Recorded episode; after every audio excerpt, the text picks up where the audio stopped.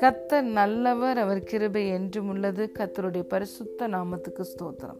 இந்த நாள் தியானத்திற்கு நாம் எடுத்துக்கொண்ட வசனம் ஏசாய நாற்பத்தி மூன்றாவது அதிகாரம் நான்காவது வசனம். நீ என் பார்வைக்கு அருமையானபடியினால் கனம் பெற்றாய். நானும் உன்னை சிநேகித்தேன். ஆதலால் உனக்கு பதிலாக மனுஷர்களையும் உன் ஜீவனுக்கு ஈடாக ஜனங்களையும் கொடுப்பேன் ஆமேன் because you are precious and honored in my sight, and because I love you, I will give men in exchange for you and nations in place of your life. Hallelujah. பிரியமான தேவனுடைய பிள்ளைகளே you are precious in Lord sight நம்ம ஒவ்வொருவருமே நீங்களும் நானும் கத்தருடைய கண்களில் விலையேற பெற்றவர்களாக இருக்கிறோம். உங்களை என்னையும் பிதாவாகிய தேவன் விலையேற பெற்றவர்களாய் பார்த்ததினால்தான் உலக தோற்றத்திற்கு முன்பு முன்குறிக்கப்பட்ட நம்மை மீட்பதற்காக தன்னுடைய சொந்த குமாரனையே கொடுத்தார். தன்னுடைய சொந்த குமாரன் என்றும் பாராமல் அவரையே நமக்கு தந்த தேவன். அவரோடு கூட மற்ற எல்லாவற்றையும் நமக்கு அருளாதிருப்பது எப்படி? நிச்சயமாய் அருளுவார். இந்த வசனத்தில் தேவன் சொல்லுகிறார் நீ என் பார்வைக்கு அருமையானபடியால் கனம் பெற்றாய். நீ என் பார்வைக்கு அருமையானபடியால் கனம் பெற்றாய். பிரியமான தேவனுடைய பிள்ளைகளே ஐஸ்வர்யமும் கனமும் அது தேவனால் வருகிற காரியம். ஐஸ்வர்யத்தை சம்பாதிக்க நாம் அநேக வழிகளில் முயற்சி செய்யலாம். ஆனால் காரிய சித்தி அது கத்தரால் வரும். ஜெயமோ கத்தரால் வரும். கையின் பிரயாசங்கள் கத்தரால் ஆசிர்வதிக்கப்படுகிறது.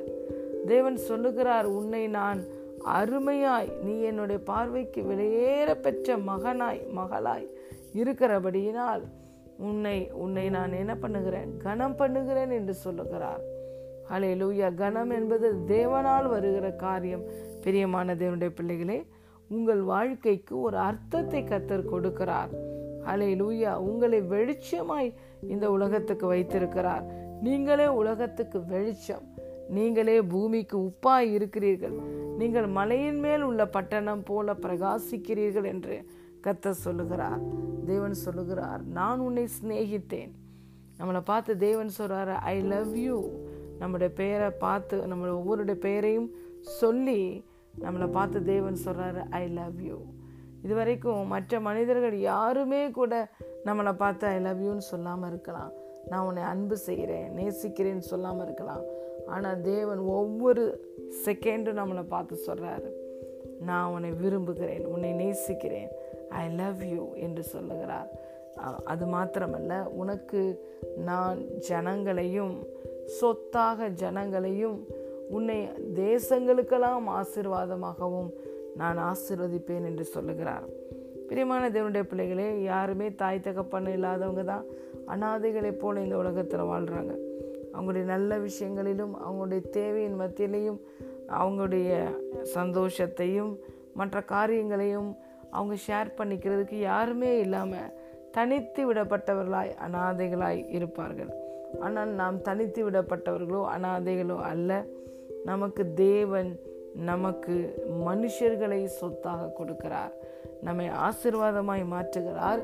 இருக்கிற இடத்தில் மாத்திரமல்ல தேசங்களையே உனக்கு கொடுப்பேன் என்று சொல்லுகிறபடியினால் தேசங்களுக்கே நாம் ஒவ்வொருவரையும் ஆசீர்வாதமாய் வைப்பார். அலே லூயா நம்மளிருந்து ஜீவனை தருகிற நதிகள் வாழ்வை தருகிற நதி ஆகிய பரிசுத்த ஆவியானவர் நம்மளை எம்பவர் பண்ணி நம்மை தேசங்களுக்கு ஆசீர்வாதமாய் நிச்சயமாய் வைப்பார் என்று இந்த வாக்கு தத்துவத்தில் கொடுத்திருக்கிறார்.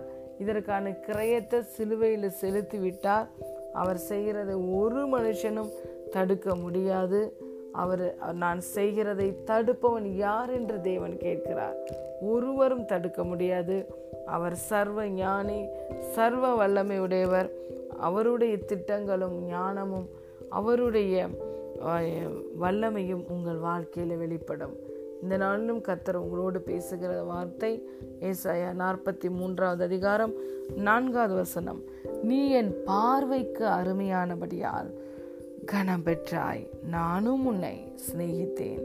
அதனால் உனக்கு பதிலாக மனுஷர்களையும் உன் ஜீவனுக்கு ஈடாக ஜனங்களையும் கொடுப்பேன்.